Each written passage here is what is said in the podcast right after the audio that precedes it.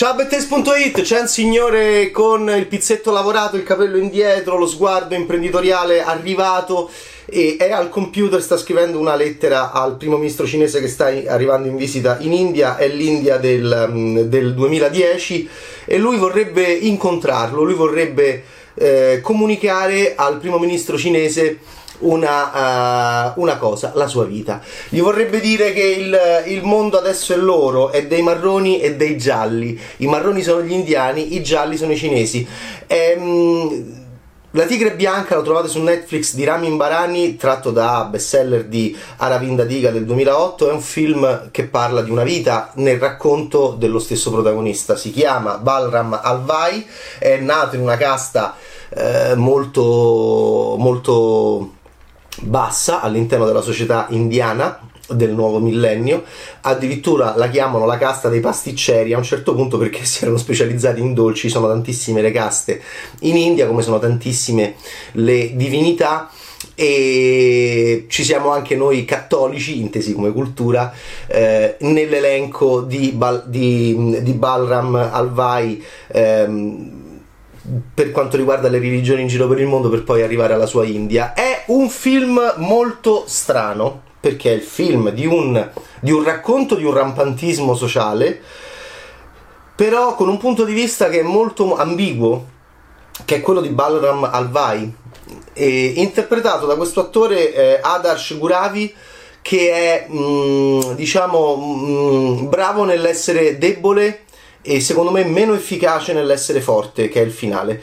Eh, è lo sguardo di eh, Balram Alvai quello che ci porta dentro questa storia di, eh, di nascita povera nell'India del Nord, di ehm, idea da parte sua sempre raccontata molto in camera. Questi film sono pericolosi perché nel momento in cui il personaggio parla molto in camera, parla troppo in camera, e beh, allora io prendo molto sul serio le sue parole e faccio una tara, le metto sulla bilancia. La bilancia, diciamo che mi ha dato dei risultati sconcertanti perché a volte è ingenuo, a volte è molto cinico, a volte è satirico nei confronti ed è critico nei confronti della sua eh, nazione, a volte è estremamente orgoglioso. Questo è il secolo dei marroni e dei gialli, dice il primo ministro. È una eh, contraddizione costante che poteva essere il fascino del film, ma non lo è perché alla fine eh, Ramin Barani regista di nascita nordamericana da padri, da genitori iraniani, alla fine chiude il film con una certezza e, e secondo me doveva rimanere nell'incertezza, dell'incertezza della contraddizione. A quel punto sarebbe stato un film molto affascinante su un qualcosa di ancora misterioso, l'India moderna. In realtà eh, vuole essere tutto, i film che vogliono essere tutto e che vogliono dire tutto, eh, molto spesso non riescono a essere quasi niente. E questo lo dico perché eh, Balram Alvai parla di qualsiasi cosa, ha opinioni su qualsiasi cosa ed è, ripeto, estremamente erratica la sua posizione ideologica all'interno della storia. Alla fine poi quello che ci affascina è che questa è l'India della, della post-globalizzazione, quello che noi siamo stati ehm, ovviamente in Europa, siamo molto legati al racconto inglese, no? Di Kenziano, della, della società della, della, della, della, crescita, della difficoltà, anche quella è una società molto legata all'India per quanto riguarda il classismo, non a caso sono stati anche padroni dell'India, anche colonialisti in India. Ehm, altro momento interessante di, da, sul fronte, ah ma Balram è un nazionalista arguto, dice, orgoglioso, dice al, al primo ministro cinese eh, abbiamo massacrato gli inglesi anche noi, ci voleva pure un nordamericano lì per dire beh ci sto pure io, siamo quelli che abbia, hanno massacrato l'impero impero inglese si sono emancipati dalla, dalla, dal, dalla centralità ovviamente del, dell'Inghilterra vittoriana. In realtà gli Stati Uniti d'America sono i perdenti e questo, ripeto, poteva essere ne, ne, nella sguardo di Balram Malvai perché, ripeto, quello che eh, abbiamo visto in questi anni post globalizzazione ovviamente è stata l'esplosione dell'India che è stata raccontata anche, ne, che, che, infatti non a caso è uscita dal ghetto, ghetto Bollywood è insieme a quella nigeriana, come sapete benissimo, una delle più grandi industrie cinematografiche del mondo, però poi eh, sono diventati anche mainstream, no? Li abbiamo visti ballare diretti da un inglese, un, un ex loro nei suoi antenati dominatore, Danny Boyle con Millionaire, cioè sono usciti eh, io da giovane cinefilo quando volevo vedere qualche film di Bollywood, quando se ne parlava eh, negli anni 90, quando se ne cominciava a sentire parlare, eh, andavo a Piazza Vittorio Emanuele dove c'erano le videoteche, le mitiche videoteche degli indiani e, eh, e prendevo questi film e li analizzavo, duravano 9 ore ma non erano il Mahabharata di Peter Brook, non erano, non, non erano Bellatar, erano i, i film di Bollywood. Ehm, quindi è, diciamo, abbiamo, eh, ci siamo divertiti tutti, siamo stati protagonisti a distanza ovviamente di questa, eh, e dal nostro punto di vista, di questa India eh, scalpitante, scalciante, eh, molto forte, molto presente. Quindi ho guardato con grande interesse La Tigre Bianca di Ramin Barani, che è un film ad alto budget, è un film di strade, di macchine, di interni, di, di ville. E, però il servo che vuole diventare re, il servo che vuole diventare padrone, eh, a volte appunto è estremamente malizioso, a volte è un bambacione e questo l'ho trovato scorretto nei, da, nei confronti dello spettatore. Quindi non mi piace la, diciamo, la confusione che ripeto non è una confusione interna e sorretta da una drammaturgia, è una confusione di risultato e quindi è un errore per quanto riguarda me al cinema. Tu sei la nuova India, noi vediamo Balram che dalla casta dei, dei, dei, dei dolci, dalla nonna che gli fa sempre il pollo e da questa sua ossessione nel, nel, considerarsi un pollo, io non voglio essere un pollo da batteria che stanno lì e si osservano mentre vengono uccisi, eh, cresce e va a, eh, va a fare l'autista eh, presso una famiglia di ricchi.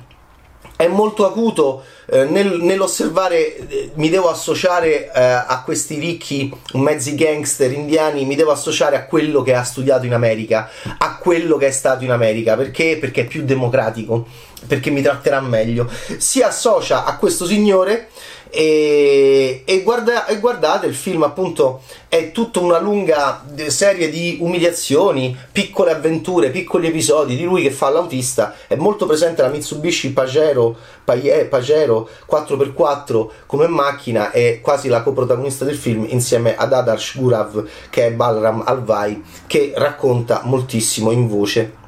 Sempre perché appunto esattamente come Million Dollar Baby di Clint Eastwood alla fine poi lo scopriamo in quel finale meraviglioso è una lettera anche questo film è una lettera. La sta scrivendo al computer il nostro uh, Balaram Alvai al uh, primo ministro cinese che sta arrivando in visita in India. E sarebbe stato molto più interessante renderlo più duro il film nella chiusura più preciso. Eh, mh, mm, passiamo ci sono anche i Gorillaz in, in colonna sonora e, e c'è questa, eh, si poteva giocare molto meglio su questa India giovane che si vuole anche un po' distaccare da queste tradizioni del rapporto padrone-servo eh, che magari loro che hanno studiato negli Stati Uniti d'America non, non vogliono, vogliono, vogliono, vogliono, contestare. Priyanka Chopra in, Jones, in, jo, in, in Jonas eh, perché è sposata con Nick Jonas, eh, grande star di, dell'ultima Bollywood e poi anche appunto diventata mainstream e internazionale e occidentale. Eh, ha sposato pure Nick Jonas, che, che, ho visto nel documentario sui Bee Gees parlare insieme a Gallagher di quanto è difficile fare rock, fare musica con tuo fratello. Ecco bene, eh, Priyanka Chopra rappresenta proprio questa, è una donna eh, è un'indiana nuova che ha sposato il, il, il, il, ricco figlio della famiglia a cui Balram si associa, eh, verso cui va a servire. E, e, lei sarà questo sguardo appunto eh, anche, um, anche, molto ipocrita, molto politicamente corretto di questa India che vorrebbe rompere con le sue tradizioni. Quindi c'è il rampante servo che vuole diventare padrone, quello che noi occidentali amiamo della del grande racconto della sofferenza indiana che c'è anche in Siddhartha di Hermanesse, ovviamente il, il, diciamo, la sofferenza e le, eh, le prove ce l'abbiamo avuta anche noi con i nostri santi e anche con i nostri borghesi Dickens però la prova è, è, la prova è la sofferenza è la pazienza è la sopportazione si citerà ovviamente anche Buddha. E mh, mm, sono solo uno che è sveglio mentre gli altri dormono ancora. Ecco avrei questo lo dice sempre Balram Malvai ecco avrei preferito visto che non passano così tanti anni e ripeto il punto di vista di chi racconta la storia del raccontato non è così lontano dalle gesta del raccontato e quindi tutta questa saggezza, tutto questo sguardo, ehm, quando l'hai acquisito Balram? Come è arrivato? Questo contesto del film. Ehm, ma infatti eh, ma infatti eh, avrei preferito nettamente che non ci fosse questo inizio con la, la, scrittura della lettera, ma che avessimo, mm, avrei preferito vedere diciamo, la, la, la, vita di Balram Malvai davanti ai miei occhi in modo lineare per, e mi avrebbe anche appunto appassionato di più perché eh, è molto prevedibile anche come, come andrà a finire ed è un po' facile a livello cinematografico la grande risoluzione drammatica del finale, eh, dove appunto poi ti chiedi com'è possibile che siano accadute certe cose. Quindi anche come thriller, anche come regole del thriller e come regole del c'è un omicidio, c'è una fuga, c'è un investimento, è molto complicato e secondo me non particolarmente convincente eh, eh, associare quel eh, ragazzino con i denti sporchi a quell'uomo così sicuro di sé, col capello indietro, il, il pizzetto lavorato, eh, che appunto ti parla all'inizio e alla fine, perché eh, questo è molto indiano, la fine è anche l'inizio. Ciao Bettace, la tigre bianca di Ramin Barani.